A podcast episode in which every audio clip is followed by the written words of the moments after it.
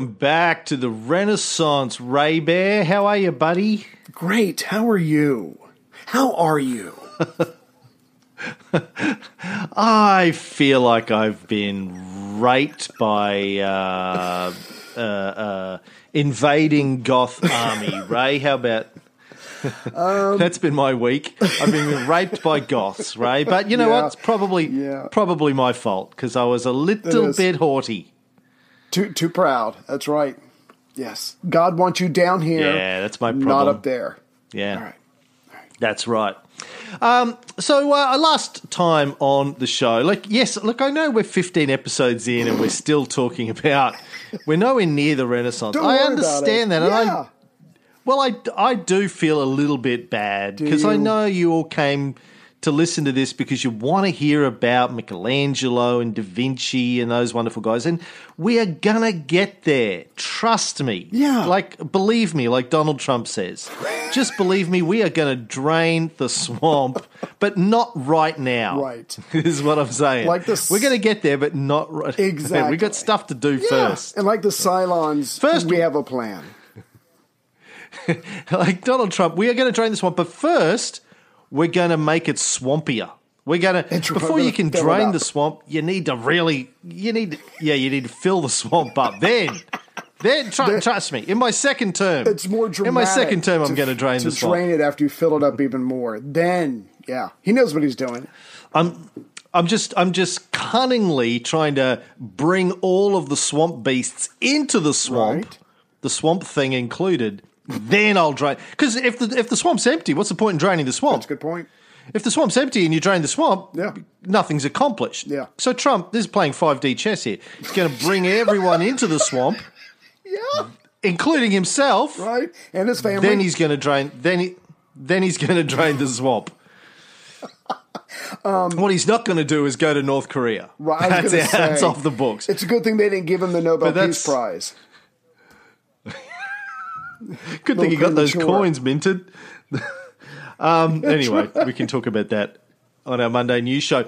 Let- this week, yeah. um, on episode 16 of The Renaissance, I, want to keep talking about uh, Augustine and his City of God. And then in the next couple of episodes, we're going to talk about some of the, the, the main reasons I wanted to talk about this stuff, uh, uh, talk about this period. We're going to talk about Hypatia of Alexandria, I think, in episode 17 uh, one of the great stories. And according to some people, that's where the Dark Ages actually started, was with the death of Hypatia. And then in episode uh, 18, we're going to talk about Saint Basil uh, of Faulty. And uh, some and and and this is when when when Christianity really started to ramp up this idea that look literature is great don't get us wrong just don't just don't read the naughty bits Right. Anything anything that talks about sex or, or having fun or the fact that gods are silly uh, don't read that. Uh, uh, because that th- that is a precursor obviously to the thinking that that stagnated western civilization for thousand plus years. Now- anyway so that's what we're going to do in the next few episodes. Now, awkwardly, I thought you said we were going to talk with Basil, so I prepared a bunch of interview questions. Um, I'll do the best I can. yeah give me give me give me give me one of them what's your first one Why did your parents name you Basil? Did they not like you? Do you know? Um, uh, uh, uh, did you know that John Cleese did some promos for the podcast network back in the day? No. Oh my God. he did I'm a, impressed. He did a he did a video and an, he did a podcast on the podcast network. Nice. John Cleese did for a while, and uh, he he did some promos for the network. Um, hello, you're listening to the podcast network. Um, and I can't fucking find it. I, I, I, I, I might. I, I, I, you know, I had a video of him doing it and audio, and they've just, I don't We'll know. ask You know how shit just disappears. I'll ask him to do it again when we're over in Europe. Oh, holy shit! I just found this. I just found the video. Uh, listen to this. Hello, I'm Meryl Streep. I'm absolutely delighted to work. Did I say I was Meryl Streep? I'm so sorry. I was distracted for a moment. Um, actually, actually, the reason I mentioned Meryl was that last night I was having dinner with, uh, with David Hare, the famous uh, Sir David Hare, the famous playwright, and we started to talk about. But actually, it doesn't matter, obviously, because uh, clearly I'm not Meryl Streep, and uh, nothing like it in, in, in, at all. I'm here to say that if you like the sort of thing that I've done in the past, you may enjoy uh, some of the bite sized videos uh, that uh, you're about to be able to see. And uh, we're putting on a little website which is called headcast.co.uk.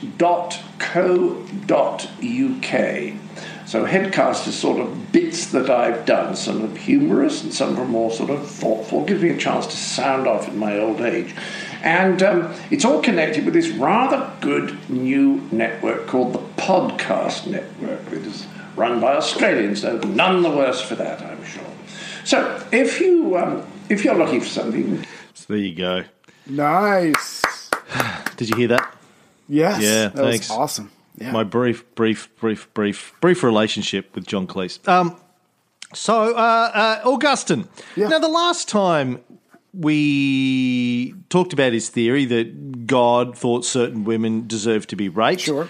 Um, but that was just a little bit of the book. So the majority of the book, uh, The City of God Against the Pagans, Mm-hmm. is really just Augustine saying, look, I know this is pretty bad. Okay, what's going on in Rome right now is pretty bad. But Rome was a horrible place with lots of problems before it became 100% Christian. So you can't blame it all on us. Good point. That's basically the point of the entire book. Why did he take so many pages Um, to say Rome- that, though? Because he, he he had to say it in lots of different ways. You know, it's a bit like why do we take hundred episodes to do a, a story about Alexander the Great? He, we're, we're the Saint Augustine of podcasting. No, thank dude, you. Dude had to had to write twenty books in order to say it. and, and look, I have to hand it to him. The dude could write. Yes. He knew his history and his mythology. Um, I think his arguments are quite lame, uh, but I, I'm not living in the early fifth century. Um, So, but he, he really sells the whole thing with a huge amount of conviction, and he mentions all of our old friends Caesar, Augustus, Cicero, Sulla, Marius, the Gracchi. Um, he, he he has them all in there, using them all as examples for why Rome was a piece of shit before the Christians arrived. Right. And so uh, it's not their fault that it's gone to hell in a handbasket. Right. Yeah, so uh, yeah, let go of your earthly pleasures, uh, universal war, the whole war between good and evil. Focus on what's important, getting close to God. Forget bathing, forget eating, forget washing your clothes or your kids or your wife. Focus on the essentials, and that's really all that matters. Speaking of Cicero, one of the last known surviving copies of Cicero's De Republica was written over by Augustine, Nice. meaning no, not nice. Oh, I thought you meant copied. I thought. Oh, you mean you literally meant written over. written over, meaning either Augustine or someone else scraped the ink off the original text and then wrote something new, uh, Augustine, something Augustine over the top of it. Um, the we've the, you know the, the the I don't know the scientists have discovered that they're looking at this uh, original Augustine uh, book and they're going, hold on a second. There's something underneath this. Oh my God, it's Cicero's De Republica.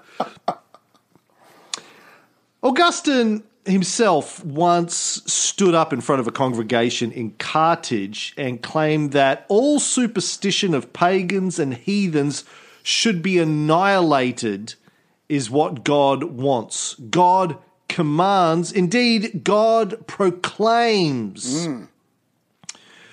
So uh, Augustine was uh, all about the uh, little bit of the old uh, ultra violence. um, he he wanted to see everything that wasn't Christian destroyed and said that God proclaimed it. That's what he preached.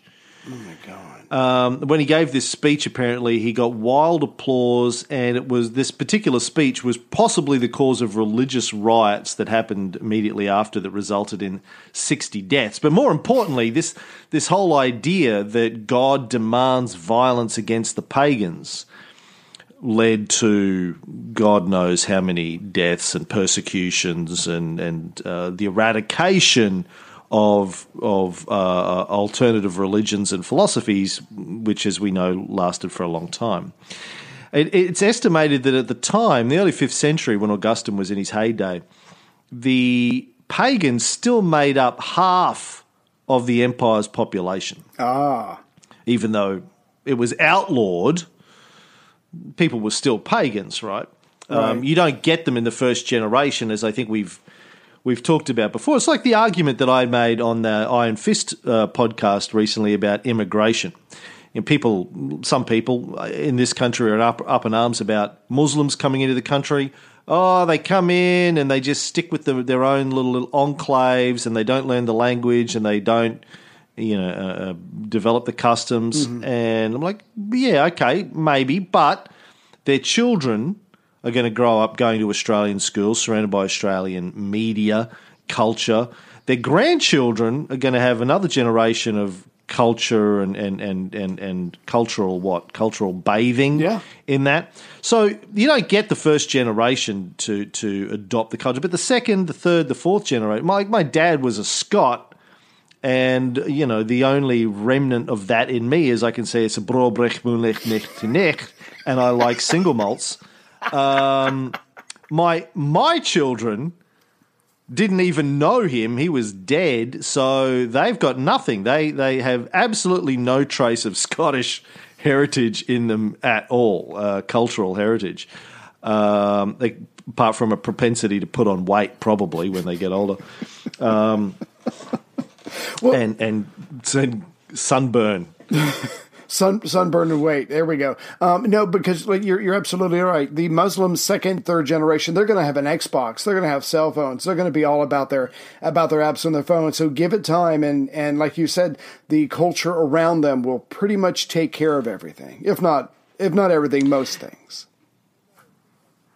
You know, in this in this country, the I mean, we had a white Australia policy in this country up until sort of the late '60s, early '70s, which meant that um, only white people of European heritage uh, were allowed to immigrate to the country. Wow. Uh, it started to change after World War II, where they let in some Greeks and Italians. And people were up in arms then, going, oh my God, you're going to destroy our nice British heritage by letting these wogs in. Uh, and then in the 70s, they let a lot of uh, uh, Vietnamese in. And people were up in arms again. Oh my God, you're letting the slanty eyed fuckers in the country. Um, and what what's what's always amused me is when I go into a, a fruit store or a corner store or somewhere like that with a Viet, a younger Vietnamese person behind the counter. I've probably said this before. They're, they're, they're like twenty, and I go in and I say, uh, "Can I have this, please?" And they're like, "Yeah, no worries, mate." Their accent is broader than mine, and and I love it. And I'm like, well, that's that's there's your second generation of Yeah. Vietnamese immigrants right there. Right? They, they sound more Aussie than I do. Um, I've toned down my Australian accent. They amp theirs up. So that's what happened with Christians. So it- when it was mandated, you had to be a Christian. Everything else was outlawed. Obviously, the first generation, the, the generation that are still pagans, probably are going to cling to their pagan beliefs. They're not going to jump overnight. Yeah. But within one, two, three, four, five generations later is where it, it comes across. Where it, it, it's it's a slow burn. It doesn't happen overnight. It's not a forest fire. It's a slow burn, and and um, you get people over time when they grow. When kids grow up, and the only kind of education you can get is a Christian education, and it's the only sort of dialogue that is approved of by the state is Christian dialogue then uh, gradually it, it, it takes hold over time. Anyway, um, Augustine called violence against the pagans and the heathens and the heretics uh, merciful savagery, which is um, funnily enough, the name of my upcoming uh, porn film uh, as Dick Tickling. Did you see? I think I mentioned this that I posted a Dick Tickling thing and um, uh, on Facebook, and Facebook kicked me off Yeah. and took the picture down. Kicked me off too, I thanks. don't know why. They- Really, they kicked you off too. I had to I had to sign back up for everything because I'm admin on of the group. Life of Caesar thing. Yeah, Yeah, yeah, you're an admin. Yeah, wow. Yeah. But uh, watch for that in uh, in Pornhub coming up. Merciful Savagery by Dick Tickling. Augustine wrote, "Where there is terror, there is salvation. Oh, merciful savagery." So, what do you think he meant by that, Ray? Um, If you're doing it, however cruel, for the right reason, it's okay. As opposed to, shouldn't God win the argument and not have to resort to violence? But like you said, if fifty percent of the people are still pagans, maybe the Christians feel like they really got to get on this. But I, I'm guessing that the um, the end justifies the means. Yeah. You know, August. One of other uh, one of Augustine's other contributions to the Dark Ages was how he managed to balance the ideas of turn the other cheek, Right. which a lot of Christians will tell you is central to Christianity, Sure. and killing your enemies. Augustine managed to put those into a blender and, and come up with something that that sustained Christianity for a long A time. sorbet. Augustine Sorbet, yeah. he came to the conclusion that as long as you loved your enemies while you killed them, ah. that was the Christian th- Christian thing to do it, and you got Jesus's tick of approval. If you shoot someone in the head but tell them you love them, a bit like Bill did to the bride in Kill Bill, you have no idea how much this hurts me. Boom. Um, then it's all going to be okay. Kill Bill, Bill was the Saint Augustine uh, character. I, I don't know if you realize that, but Tarantino was really those films were a metaphor Right. for the rise of Christianity in the fifth century. This is deep. Oh man, I'm, I'm gonna gonna be teaching an entire course on this uh, over the summer. If you want to come along um, in Europe, yes. Kill Bill is a metaphor for Christian violence. Um, see, in, in City of God, he justified the idea of a just war. Now, the concept of a just war predates Augustine, goes back to Cicero, but Augustine built upon it, and, and it was really his um, conception of it, I think, that, that popularized the idea.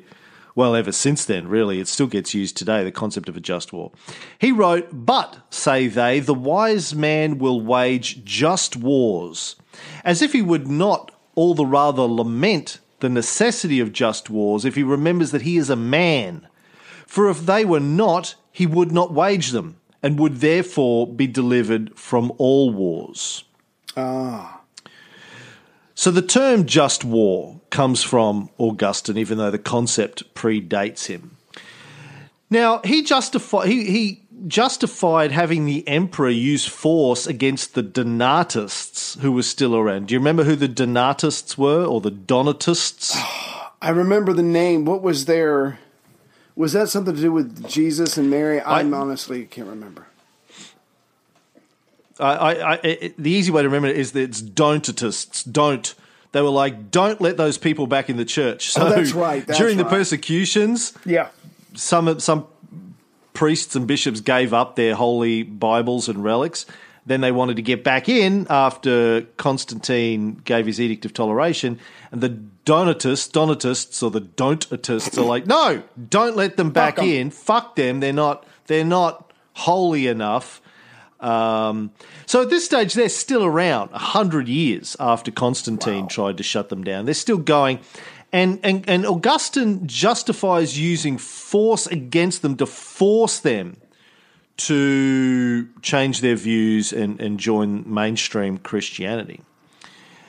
Um, he he wanted to have their property confiscated. He wanted to have their services forbidden. He wanted to have their clergy exiled and he kicked him out of Hippo, where he was the bishop. Um, took over their churches, posted anti-Donatist texts on the walls. And this is his justification. He says the thing to be considered when anyone is coerced is not the mere fact of the coercion, but the nature of that to which he is coerced. Er? As you said before, the end justifies the means. Gotcha. So if, if if you think that the thing you are forcing someone to do is the right thing, like accept your religious views, then it's okay to use force. Free force. pass, baby. Free pass. this was his. This is his rationale. Well, yes, I'm I'm coercing them to do it using force, but it's okay because I'm trying to save their soul. So wa- waterboarding is bad, but waterboarding for God is good. Well, waterboarding for any purpose that you believe is justified is good, Gotcha. Thank you. according to Augustine. All right. Yeah. so you can now waterboard your children because you're doing it to teach That's them what I was gonna say. to be good. But I didn't want to come across like Yeah. a dick, so thanks. Now, this isn't from the City of God. This is from his writings, a treatise concerning the correction of the Donatists. Now, uh, and this is this is brilliant. Um, you know, this guy would have made a great lawyer. Uh, you know, he, he, Trump, he'd be on Trump's team today. Right. If uh, he, he after Trump gets rid of Giuliani, he will hire Saint Augustine.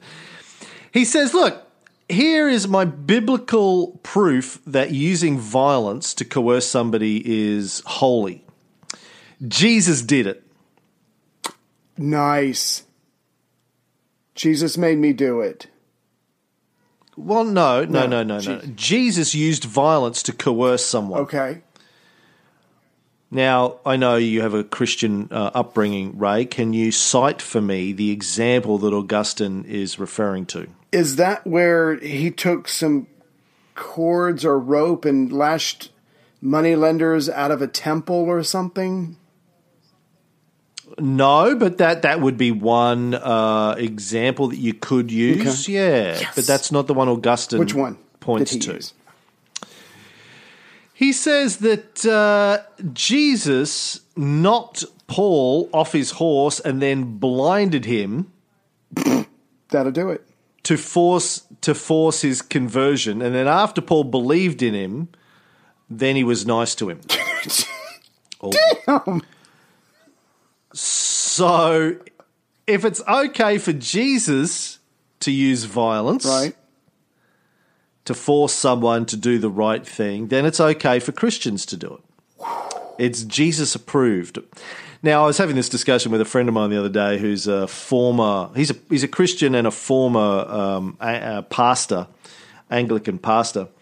And he often says, Jesus is all about love, God's all about love. And then I'll give him counter examples. He'll go, Oh, yeah, but he said to me, Jesus never did anything, never condoned violence. I said, Yeah, he did. He blinded Paul. He goes, Oh, but that was after he was dead. I was like, Oh, all right. So what what ghost Jesus does okay. doesn't count. It's only it's only what humany Jesus did that matters. He goes, Yeah, yeah, yeah. What he did, uh, that's a different. right, okay. Think of Ghost Jesus like Vegas, and you'll be fine. yeah. What happens in Ghost Jesus stays in Ghost Jesus. No, but, but seriously, to go back Um, to what you were just saying a second ago, I mean, you realize with that justification, and I know you know this, you you've just opened up the way to unlimited violence on anybody for any reason, as long as you can either justify it to yourself or at the very least say it's in the name of Jesus Christ, our Father and Savior. Yeah. So that is, and, and this is an important thing. Like Augustine was hugely influential in, in um, thinking about Christianity for thousand years plus, thousand, fifteen hundred years.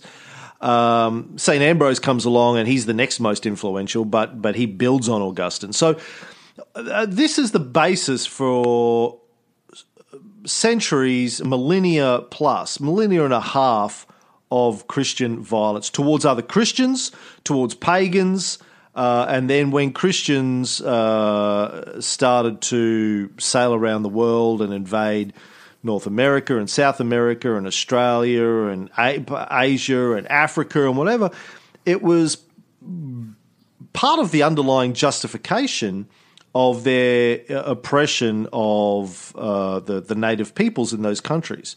Well, yes, we're we're murdering them and, and torturing them and taking all this shit, but it's a, we're here to make them good Christians, and which is going to save their soul. So therefore, it's it's justifiable. So Augustine is the um, founding father of beat some Jesus into him. yes, yes, that was your father's uh, motto, right? hey, I, I yeah. want my, my, my father my father just beat me. He did had nothing to do with Jesus. It was just beating me just for the fun of it. I, I think. But, I think uh, it would have yeah. softened it up if he had mentioned Jesus a couple times. I just wanted to uh, give one more um, something from the uh, the City of God, Book thirteen, chapter fourteen, and into what estate he fell by the choice of his own will. So this goes to free will, and you probably read this already on your own. But I'll just do I'll just um, do a sh- read a short version of it. For God, the author of natures, not of vices, created man upright. But man, being of his own will corrupted and justly condemned, begot corrupted and condemned children. For we all were in that one man, since we all were that one man, who fell into sin by the woman who made him, who made from him before the sin. And then he finishes up with, and thus from the bad use of free will, there originated the whole train of evil, which, with its concatenation of miseries, convoys the human race from its depraved origin and from a corrupt root onto the destruction of the second death, which is your soul, which has no end. Those being those only being accepted who are freed by the grace of God. So the second you turn away from God and you don't do don't live your life unto his will and you use your own free will, that is the moment we were damned. And that's, I guess, is something we're supposed to remember to never ever turn away from God and to never try to think for ourselves.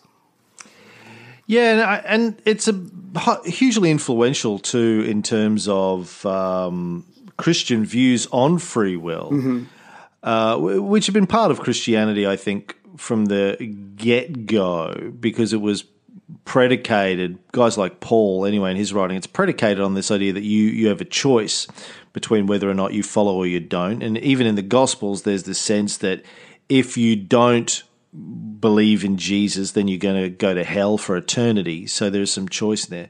But and and free will had been debated obviously for ever centuries before Christianity but there was always this these coexisting ideas of the will of the gods versus free will and, and how much of our lives were determined by the gods. We know that guys like Lucretius and the Epicureans uh, around the time of Julius Caesar and Cicero, uh, you know, Lucretius wrote um, on the nature of things around about that time. Mm. Which totally destroyed free will as a concept. He said everything is governed by atoms, um, there's no such thing as the gods or free will. Um, and he said if the, even if there are gods, they're also governed by atoms, oh, so it doesn't really matter. Yeah. Um, but under the Christians, definitely there was this idea that we had free will and you had a choice, and, and Augustine played a big part of that. Gotcha. Um, so so yes, it's it's all your fault if things go bad. Um, so he he he justified violence on this basis of Jesus did it. And he says, Why therefore should not the church use force in compelling her lost sons to return if the lost sons compelled others to their destruction? Ooh. And he says, it's all okay because they congratulate themselves that these most wholesome laws were brought to bear against them. So he says, okay, yeah, we torture them, to force them to recant their old views and accept our views. But once we do that, they're so happy that we made them do it. They're like, oh, thank, thank you thank God for making me, me believe. Thank you for setting my feet on fire. Uh, you've really, You've really saved me. Now I'm so happy. Can't walk, but I'm so happy that you put me on the rack. Because now I'm on the right path. Yeah. God. Now, uh, in his earlier works, he had actually been reluctant to condone the compelling of outsiders into the church. He, in one of his earlier uh, works, he said, Words should be our instruments, arguments our weapons, reason our means of conquest, and we should avoid making enforced Catholics out of those whom we had known as open heretics. What what So, what, what brought about the change? Do you think desperation? I, I he just got old and cranky, I think, um, and you know, cock cock blocked by his mother. Oh, you get cock blocked by your mother. I don't know.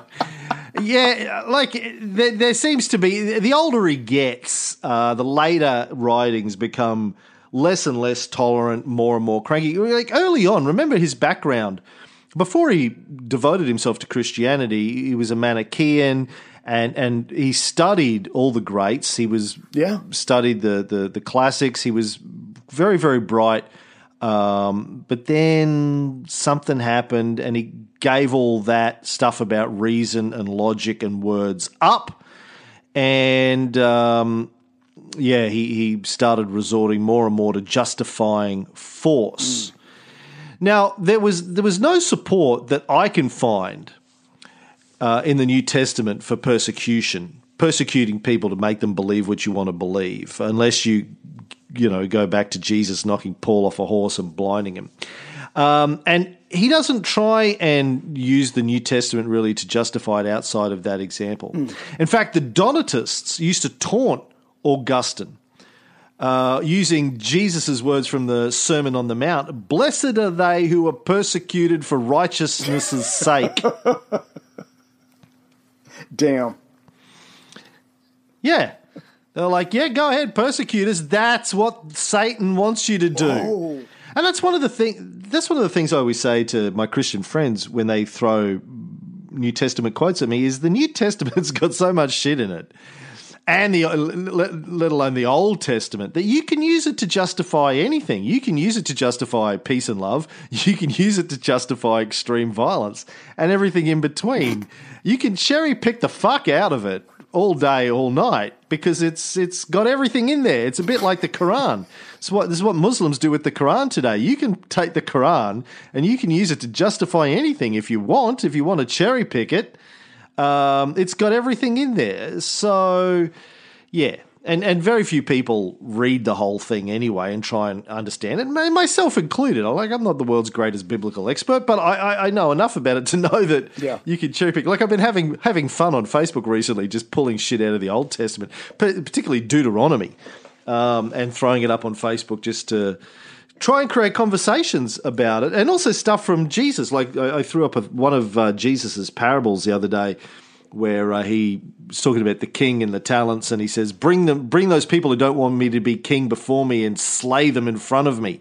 Oh, damn. And uh, one of one of my friends who's a Christian said, "Oh, that's just a parable." I'm going, "Yeah, but Jesus's parables had a point, right? He didn't just teach, didn't say come up with parables for no reason. The parables are in there.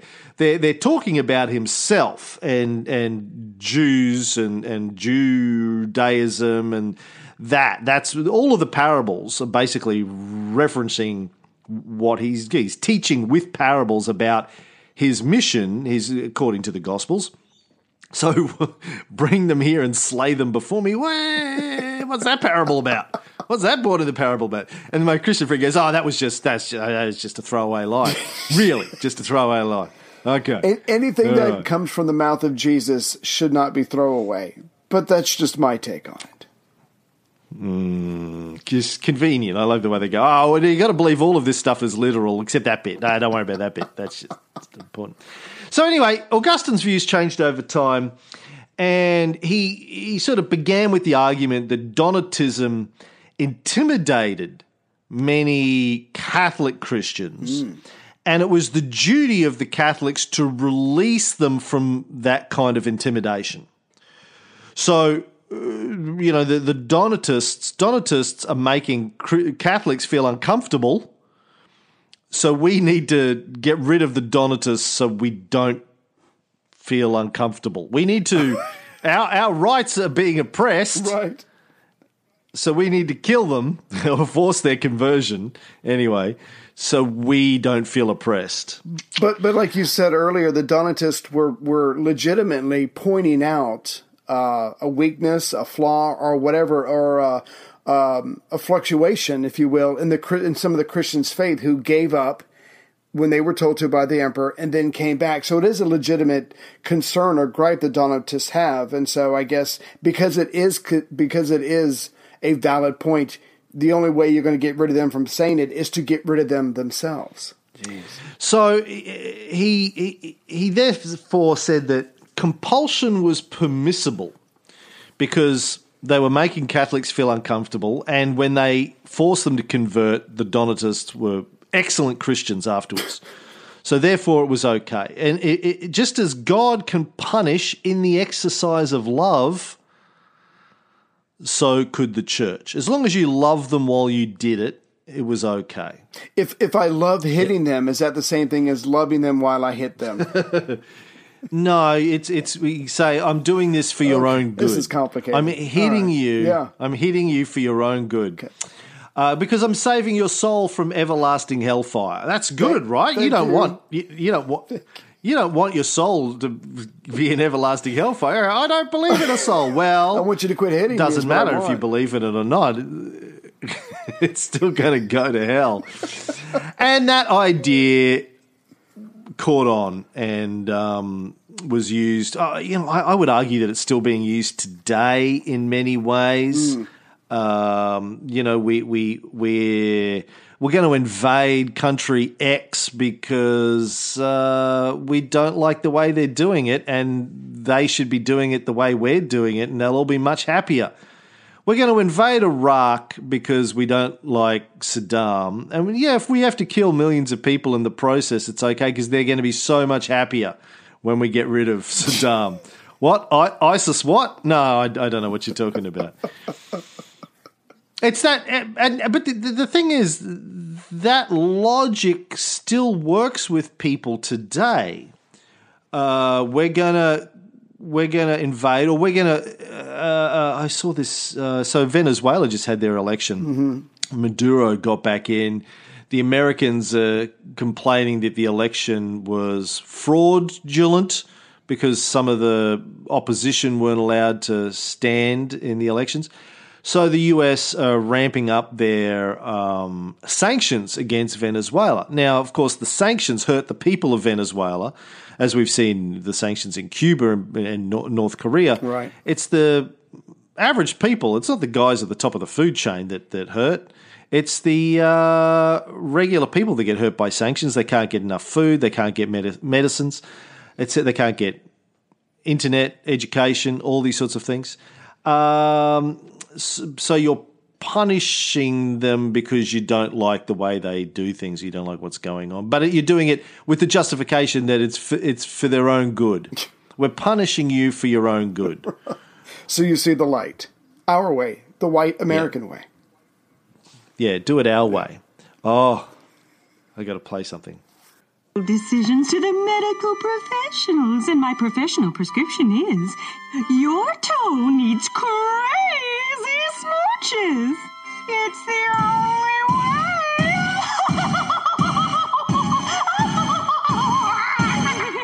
huh? What? what the hell was that? Uh, it's an episode of Adventure Time called My Way. Have you ever watched Adventure Time, man? No. Oh my god! Like, sit down and watch Adventure Time. It's the greatest animated show since Ren and Stimpy. Uh, incredi- incredibly weird and subversive. Mm. Um, that's an episode where uh, uh, Jake and Finn, the two main characters, Jake, Jake's a, a, talking magical dog, and Finn is his brother, best friend, uh, human. Um, they're injured and they have these clown nurses come in to look after them with lots of kisses and they they're freaky and they say it's the only way. It's the only episode of Adventure Time Fox can't watch. It freaks him out. He gets terrified. Makes me turn it off. I would too. It is. It is quite terrifying. Yeah, it's the only way. Says Augustine. Is the point of all that? Now, in the 13th century, uh, a papal legate reported on the extermination of the Cathars. If you haven't never heard of the Cathars, they were quite a, a popular Christian sect in the Middle Ages that preached about returning to the aesthetic ideals of early Christianity. And this papal legate wrote nearly 20,000 of the citizens were put to the sword regardless of age and sex. The workings of divine vengeance have been wondrous. Oh God. So you can see, like, like, there's a direct line between Augustine and that kind of stuff. Yes, we killed 20,000 Cathars, Christians, mind you, Right.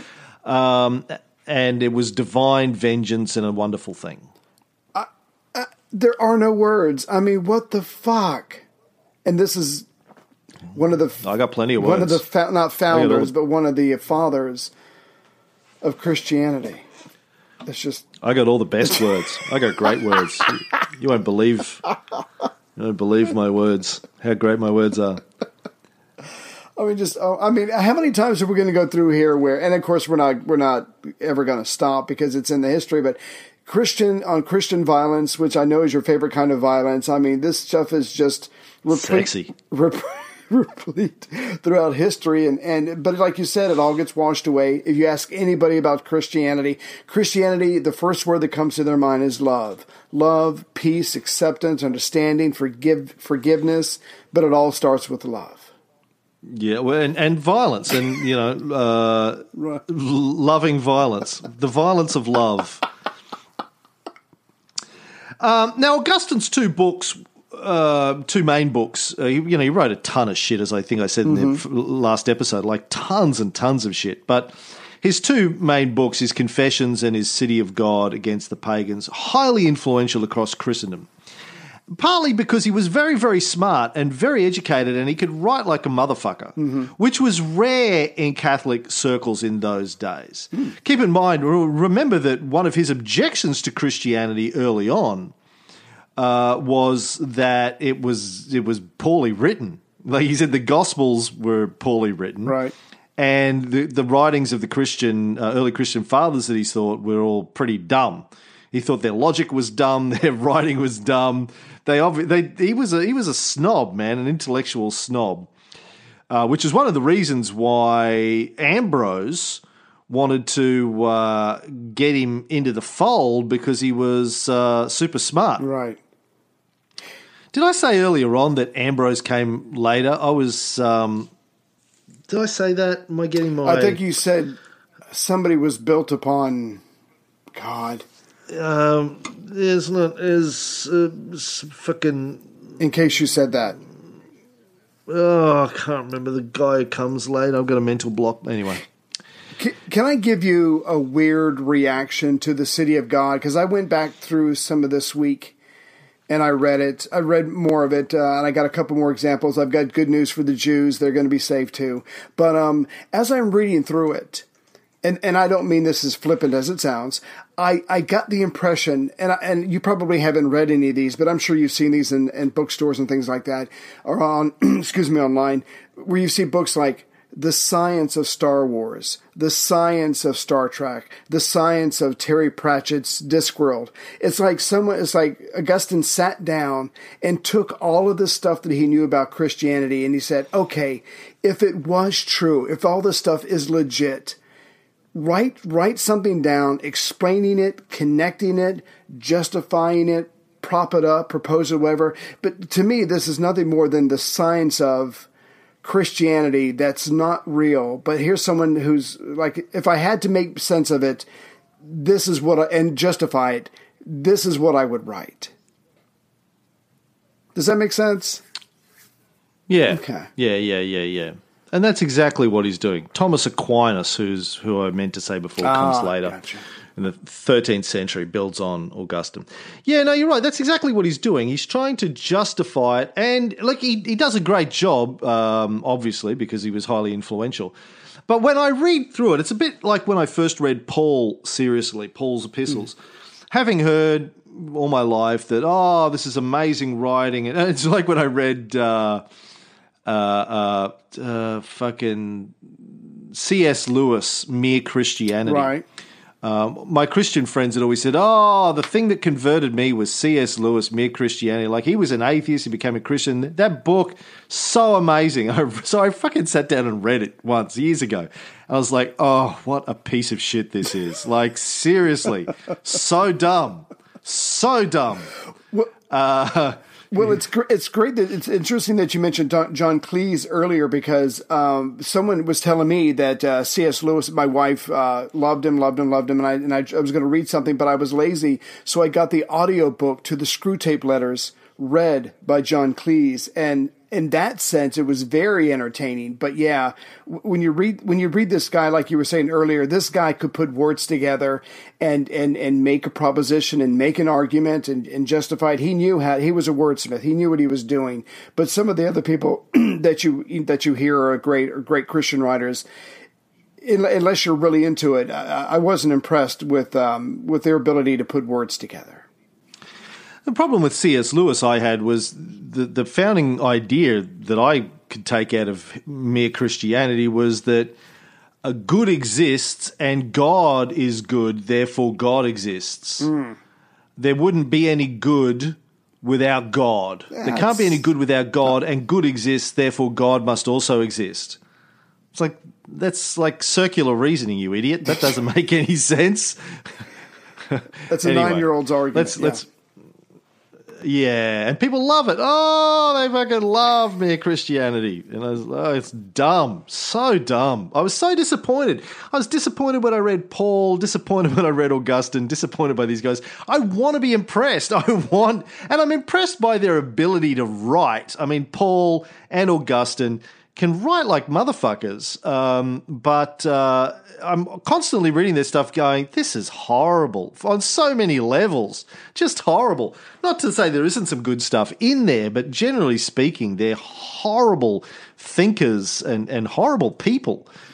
Yeah. Anywho, um, so I, I guess my point was being very smart and very educated, and being able to write was was fairly rare in Catholic circles in Augustine's time. Most of the really smart people were pagans. Uh, Christianity was mostly the lower classes, uh, attractive to the lower classes.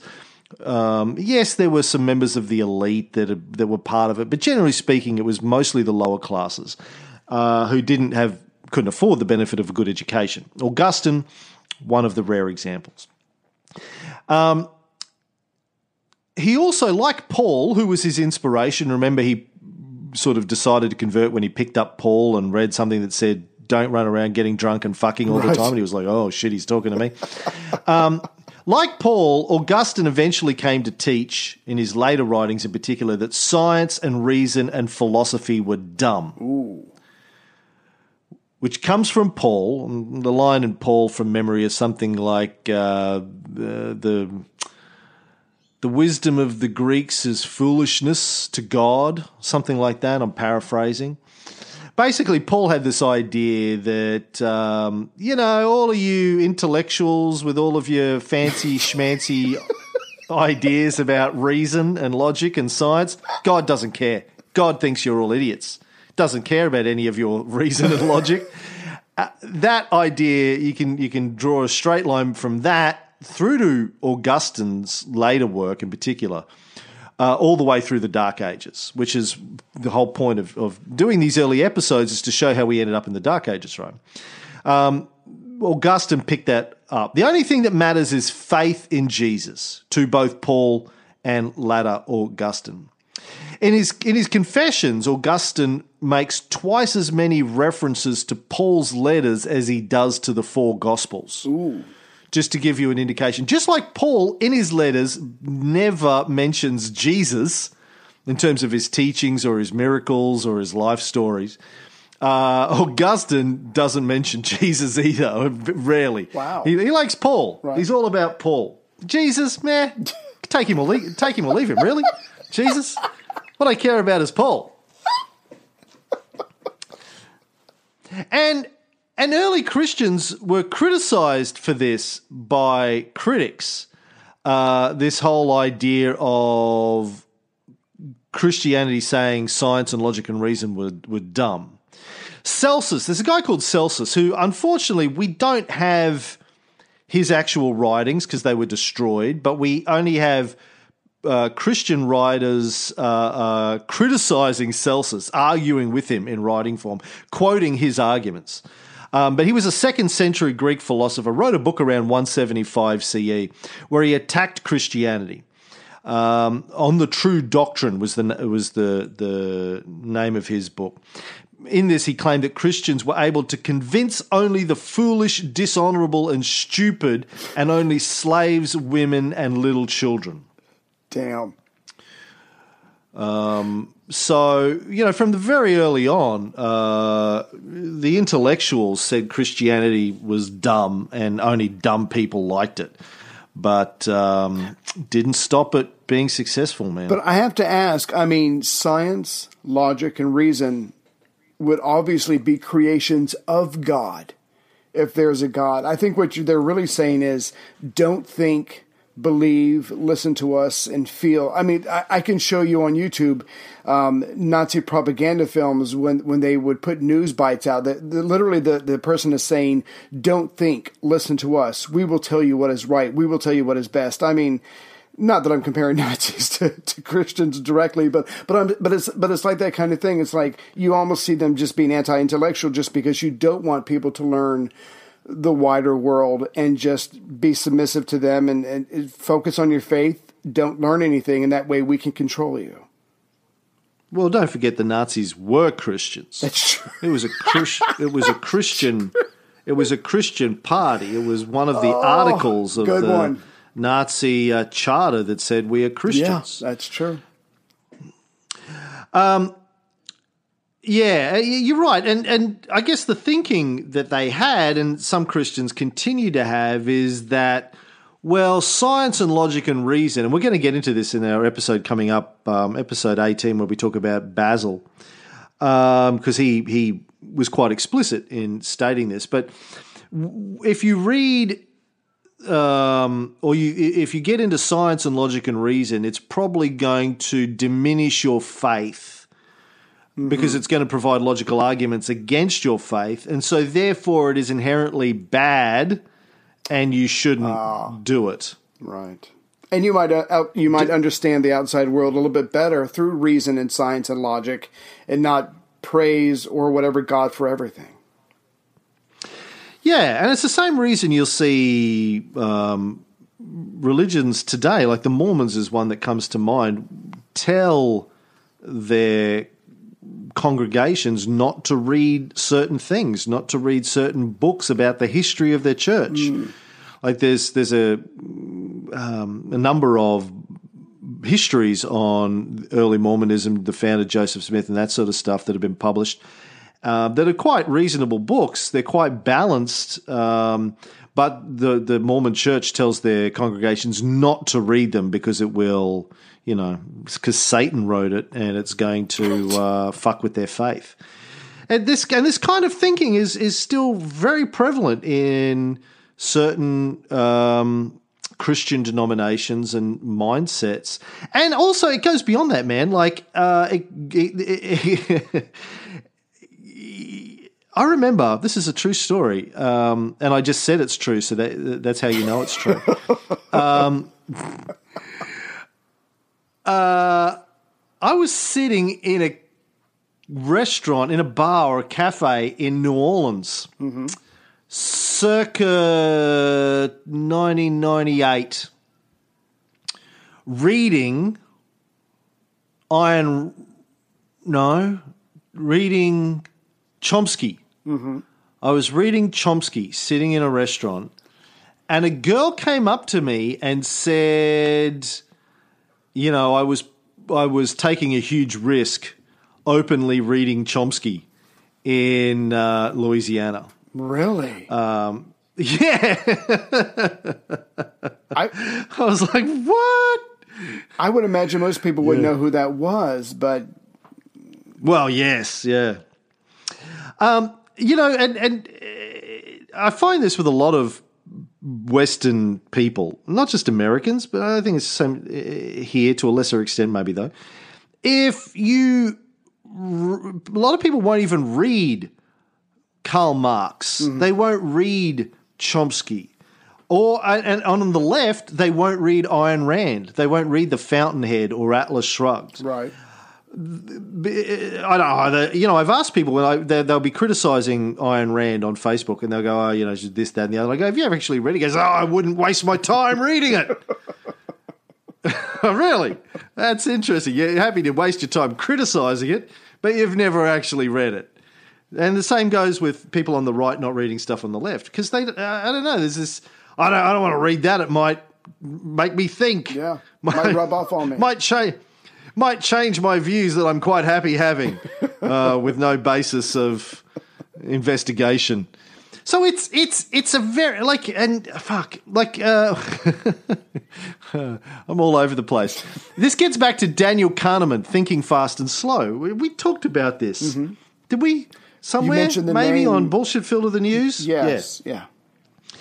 Kahneman's great book, Thinking Fast and Slow. Kahneman won the Nobel Prize for um, behavioral economics, as his study of behavioral economics. And he has the system one and the system two thinking, and he explains that system one is sort of our subconscious stuff, and system two is where we actually need to, you know, waste energy thinking about hard things. And it, it, system one is where we have heuristics. We have um, um, shortcuts for believing what goes on in the world and how things work. And it's very easy for us just to fit everything in a heuristic, not have to think too deeply about it. It saves us mental energy, literal, you know, calories that we don't have to devote to thinking. And so it's just easier to get through life if you just have accepted constructs that you just believe in and, and don't think too hard about, and you can just stick things in boxes. Oh yeah, that's this and that's that. Right. So it ties into that, and it's part. It's not just religious people, I guess, is my point here, and it's not just people in the fifth century that do this. This is how our brains have evolved to work for very good reasons over a million years, because it helped us survive. Um, but it, it's it's got some serious flaws Right. And it's very hard to get out of. It's this whole thing of cognitive biases. You know, it's very hard to break out of cognitive biases. I struggle with it constantly. Um, how do I know that I'm really thinking what I'm thinking and I'm not just thinking what I'm thinking because it's easy and convenient for me to think that way? You know, Wow. Yes. the physician Galen of Pergamon, very famous, uh, uh, invented a lot of medicine. Mm-hmm. That that a lot of it was wrong, but he he, He was trying. he was trying. That's right. He influenced the development of the studies of anatomy, physiology, pathology, pharmacology, and neurology, as well as philosophy and logic. Wow. In the in the second century, he died around 200 CE, and he also criticized Christians for their adherence to faith rather than reason.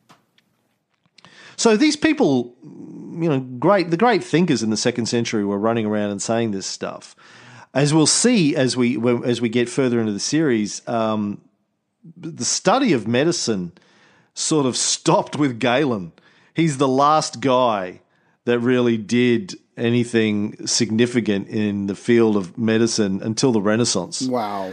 Um, yes, 1300 years it took, 12, 1300 years for people to build on top of Galen's work, partly as a result of Christianity in the Dark Ages.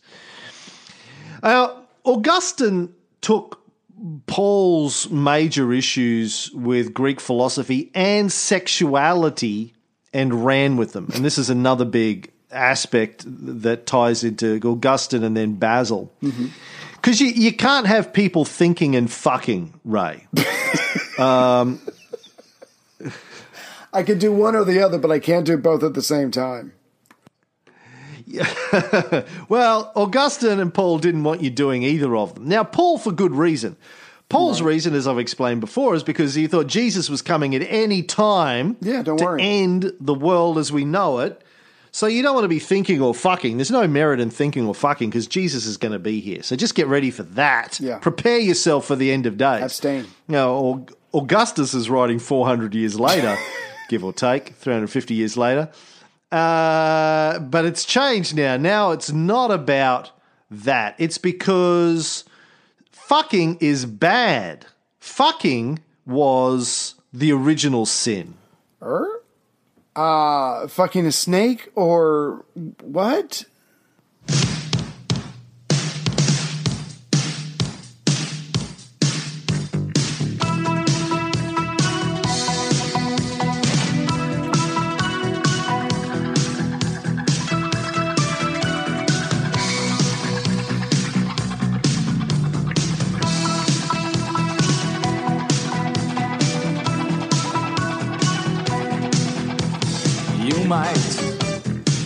Know of the original sin.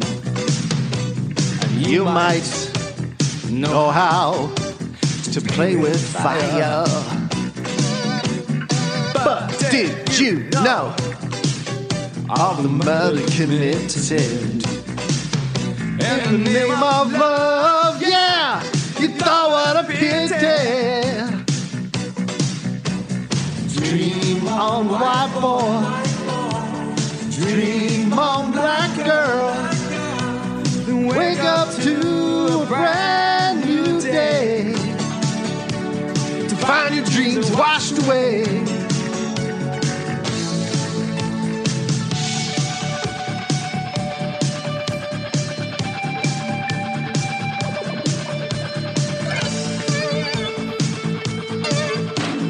There was a time when I did not care.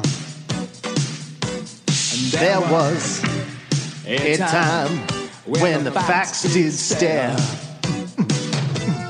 There is a dream, and it's held by many. Well, I'm sure you had to see its open arms. Yeah, baby! Early 80s, maybe even late 70s. Bring it on. do you know that do you know that song, Ray? No. You're very quiet there. You're not singing along. No, I do not know that song. A little band by the name of INXS, Ray. Right. Uh, Original Sin. One of their first big hits in this country. Nice. Uh, original Sin. Yeah, so Augustine's like, you know, no, the, the original sin was because people were fucking and they ate an apple. And, What is- you know, he, What is that based off of? I mean, as far as we know, they talked. They were little, you know, just hanging around. Um, there was no mention in Genesis about sex, was there? I didn't get that version. Well, you know, yeah, uh, God made Eve out of Adam's rib. Why he didn't just, you know, snap his fingers and make her, I don't know. But he he made Eve. And then he plowed her. So Adam could. So Adam could plow her. No, he he plowed he plowed Mary. God plowed Mary later on, but he didn't plow Eve. Adam plowed Eve. Um, Okay. and that's why when she said, "Hey, come and eat the uh, fruit of the tree of knowledge," Adam was like, "All right, baby, whatever it foreplay. takes to get it, get Yeah. back into that pussy, Right. man." Like he was, he was pussy crazed. I'm gonna have nightmares. Eve was a hottie. Right. Right. Eve was a hottie and the only woman, so That's you true. know it's not like he had a lot of choice. The sheep and the goats were getting a Right bit tired. They were getting a bit. They were running away. Yeah, um, yeah. Uh, it- it- it- you know, it was all tied up with with being inherently evil, having sex, which is the single idea that drove me away from Christianity when I was a kid. Not about the sex, but the evil. So it's it sounds like we should not only is sex evil, but we should feel guilty for it. And violence against someone is okay as long as you're doing them um, a kindness, or you're doing it for the right reason. That's right. Sex and violence. Anyway, we're we're over time, so let me run through the and wrap up this episode quickly. So, um, free will and original sin, uh, and thinking and fucking are some of the big contributions that Augustine made in violence. Uh, early on in his writings, he seems not to have believed in free will. He said everything was predestined by God. But then he starts to believe in free will just a little bit. By the end of his life, he seems to take to the position that Adam had free will. And when he ate the forbidden fruit, he became imbued with sin, and the rest of humanity was fucked as a result. Wow. And by the way, have I, have I talked about the, f- the the fruit of the tree of knowledge of good and evil before? Do you understand the metaphor of that? The metaphor. Why why was it bad for Adam and Eve to eat the fruit, the apple? Although it never says it's an apple, but still. Yeah. Because because Do you know why would- it was bad? Um, well, I know it was bad because he told them not to. Or do you mean specifically why was it bad Why for, did for he- them to eat it? Why did he tell them not to eat it? Because they would gain knowledge. Of Oh, the world. I can't. I can't remember. The- it's the fruit of the tree of knowledge of good and evil. Ah, here we go. And he didn't want them to know So- the difference between good and evil. Well, it probably means everything, really, just knowledge. Knowledge of good and evil, which is all things. So they, they would gain knowledge. God didn't want them to know stuff, He wanted to keep them dumb. Nice. Like, uh, if I, if, if I read it as a metaphor, which obviously is how it's written, it's basically um, saying that knowledge is what makes you unhappy. Right? Not knowing stuff Right. is what, and it's true, right? If you if you have a frontal lobotomy, and I've always said I'd rather have a bottle in front of me than a frontal lobotomy, but if you have a frontal lobotomy, you don't know what's good or bad. If you if you just chilling. if they do something and fuck up your prefrontal cortex, yeah, you're just chilling, right? Eating, shitting, rubbing one out. That's all life's about. Um, so basically, it, it's a metaphor or, or an allegory to say that it's actually when we got knowledge and we started to think and, and be faced with all of these decisions that we became unhappy. God didn't want us to be, God didn't want that. He wanted us to be dumb and happy. But we had to go and think, and, and that's the cause of all our problems. It's a bit like the story of Prometheus giving humans fire, and Zeus punishing him for giving humans access to tools. Basically, God's a cunt. He wanted to keep humans dumb and happy. Um, now, early on, Augustine took the view that biblical text should not be interpreted literally if it contradicts what we know from science and our God given reason. right. Early on, he wrote that God created the world simultaneously and that the seven day creation that's written about in Genesis is just sort of a, a, a, an allegory of some sort of logical framework, not the passage of time in any sort of physical way. Mm-hmm. God just snapped his fingers and the whole thing was there, according to early Augustine. Nice. But then later on in Augustine, he he like in the later oh, sorry in the in the yeah in later on he starts to change his views. Early on in the 380s, he seems to talk about reason being important for finding the truth.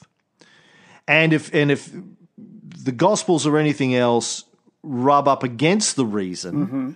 then you d- should discard the scriptures and go with what reason says. But later on, as he gets older, he goes, nah, fuck all that shit. Some things are just beyond human reason and you need to take it on faith. So if if what the church tells you, now that I'm a bishop Right. in the church, I'm here to say that if what the church tells you doesn't map to reason and logic and your own experience, then your reason, logic, and experience are wrong, and you have to do what the church says. He says uh, faith means faith in what the scriptures tell you or what the church tells you. Wow. As he got older, he, he thought that the root of sin was about pride, and this included pride in your own intelligence. Very anti-intellectual. Yeah. Eventually, not when he started, but later on. Now, he started out not believing in miracles in his own day, suggesting that they were fabricated, mm-hmm. but later in life, he sees them everywhere. later in life, he claims he saw people raised from the dead through the use of magic water. So, as he gets older, something happens. He he becomes a bishop. He becomes powerful. Maybe there's political th- things going on. Maybe it's dementia. Who knows? But uh, in his later writings, he basically gives up all pretense of, of, of reason and logic and intellectual uh, uh, understanding of things. He believes that every other form of learning had to be subordinated to the scriptures. So in his writing De Doctrina Christiana, which is his major work on exegesis of scripture, which he did towards the end of his life. He says secular knowledge, whether it's provided by mathematicians or scientists or philosophers, is only valid if it leads to an understanding of scripture.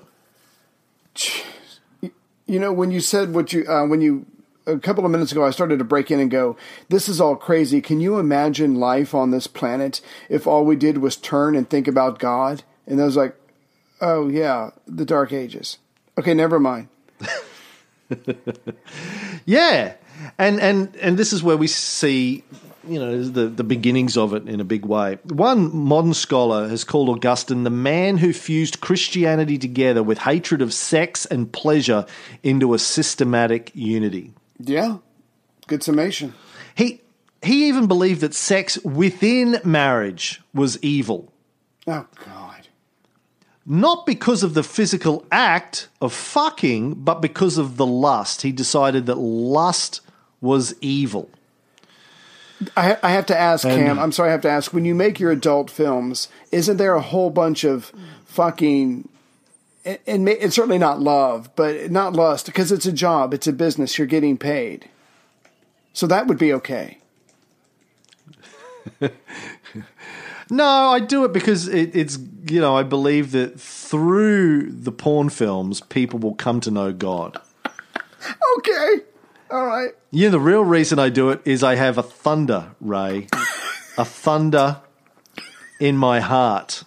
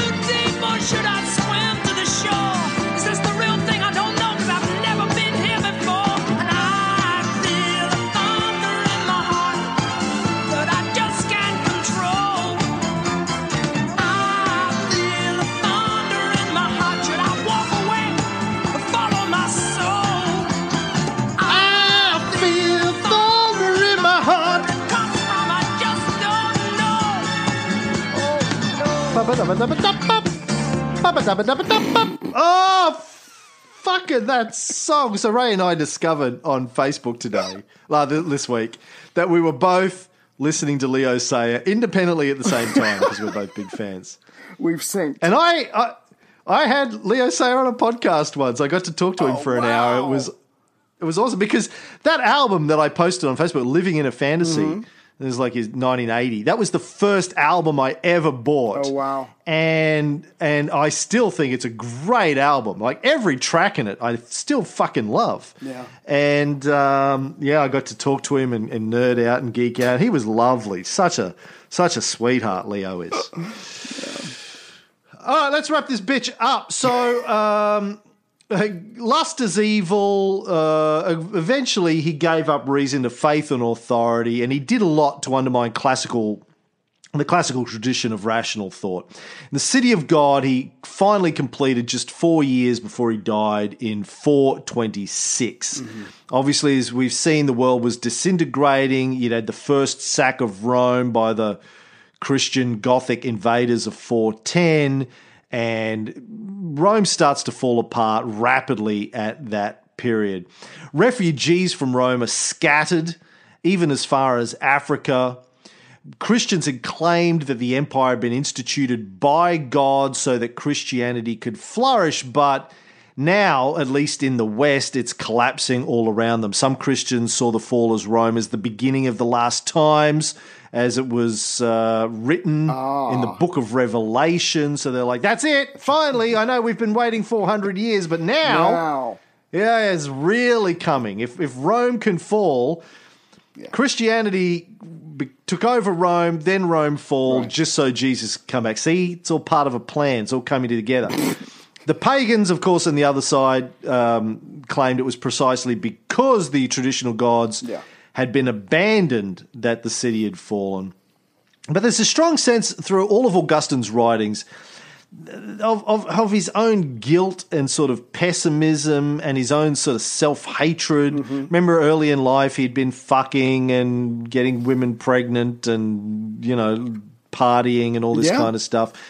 He feels guilty about that. I think somewhere deep in his psyche, there's some sort of irreparable damage that distorted his views about himself and humans in general. He sees people as inherently evil and damaged. And this permeates Christianity for the next, well, ever. Oh, really? Up to today. Um, forever. You know, unlike Paul, who, who had no reason to think his writings would last because he genuinely thought the world was going to come to an end in his lifetime, Augustine expected his to become the orthodoxy. He wrote knowing that he was writing some foundational doctrines of Christian theology. Right, and some of the results of that is, um, like we were saying earlier, religion starts to consume everyday life. Some people even go to monas- monasteries to shut themselves away from the outside world so they can concentrate God. Uh, education obviously is still around, but as we go through the years, it really focuses on only being able to read and write and copy the Bible to keep that going. So education redu- uh, gets reduced and it pretty much serves Christianity. So, like you were saying, medicine and also education and now reading and writing are all going to be victims of St. Augustine and people like him. And the tragic side of Augustinianism, Augustinianism, Good. Is that his work was treated uncritically for millennia. Good point. He was the Catholic authority. His views were, were, were canonized as authoritative proof texts instead of just being starting points. Like Harry Anslinger. So it, it is like Harry Anslinger, exactly, or like President Nixon. Well, if uh, Saint Augustine says it, then it must be true, right? It it wasn't a starting point for discussion. It was well, that's that's just the fucking Final law because Saint Augustine wrote it. And he was at the top of Christian theology for at least a thousand years, and as such, provided the basic working template for the Dark Ages. Let me um, let me uh, read a review before we go. This is uh, from Nanacotti in Australia. They're back. Nanacotti writes, but spells their T H E I R as in they're back Possession. instead of T H E Y apostrophe R E. So I'm not really sure what's going on here. I strongly recommend this podcast. The boys are back and in top form. If you wish to be educated, entertained, and philosophies, Sure, that's how I. subscribe to this series. I have followed Cam and Ray since their first collaboration on the life of Caesar. The research, passion, and sheer hard work that goes into their work is only surpassed by the joyful life, schoolboy humor, and barroom language. Sorry about that. I'm 71 and still getting over the cunt episode. Seriously. Subscribe to this episode, this podcast, and you will learn more than you thought you would after you stop laughing. Thanks, Ray and Cam, another winner. Thanks, Nana Cotty. And I'm not sure. Nana Cotty might be um, the nice lady who emailed me uh, recently and took me to task for our language. Um, and I pointed out, look, we're we're just talking. This is just human stuff, right? Not only is sex natural, it's the only point of existence. Humans exist to pass on our genome Right. to to the next generation. That's the entire from a biological perspective, that's the entire point Yeah. of our existence. So to not talk about it or to feel squeamish or ch- or, or offended by talking about it is is ridiculous. Unnatural. And then the words that we use to talk about it are, are, are just the funnest words to use. So like, why? I honestly don't understand why people get offended and upset when we talk about fucking. Like it is, it is the whole point of existence. Why? That's Augustine right there. Augustine is the reason why people go, "Oh, Yeah, don't do you use the c word." Yes, it's it's called a cunt. It's it's the wonderful thing. It's part of a woman's body, and we use it as a derogatory term, the same way we say someone's a cock or a dick as well. But that's that's the part of the fun of the language is you can use it in lots of different ways. But it's a good thing. I don't understand why people get upset about it. It really, I don't understand it. Well, we'll just keep exposing them to it, and they'll get over it in time. So again, we're doing them a service. But people like, well, you know, and then there are people like Nana Cotty. By the way, Nana Cotty, send us an email, um, uh, rv at lifeofcaesar.com or whatever the email address is for this fucking show. I can't remember. Tell us that uh, you, you, you wrote a review for the Renaissance. We'll send you, give us your address. We'll send you a token of our appreciation. But people like this who don't like the language and keep listening, We love you. they get my respect. Yes. Uh, That too. All right, we'll be back next time with more. Uh, uh, uh, Hypatia of Alexandria next time.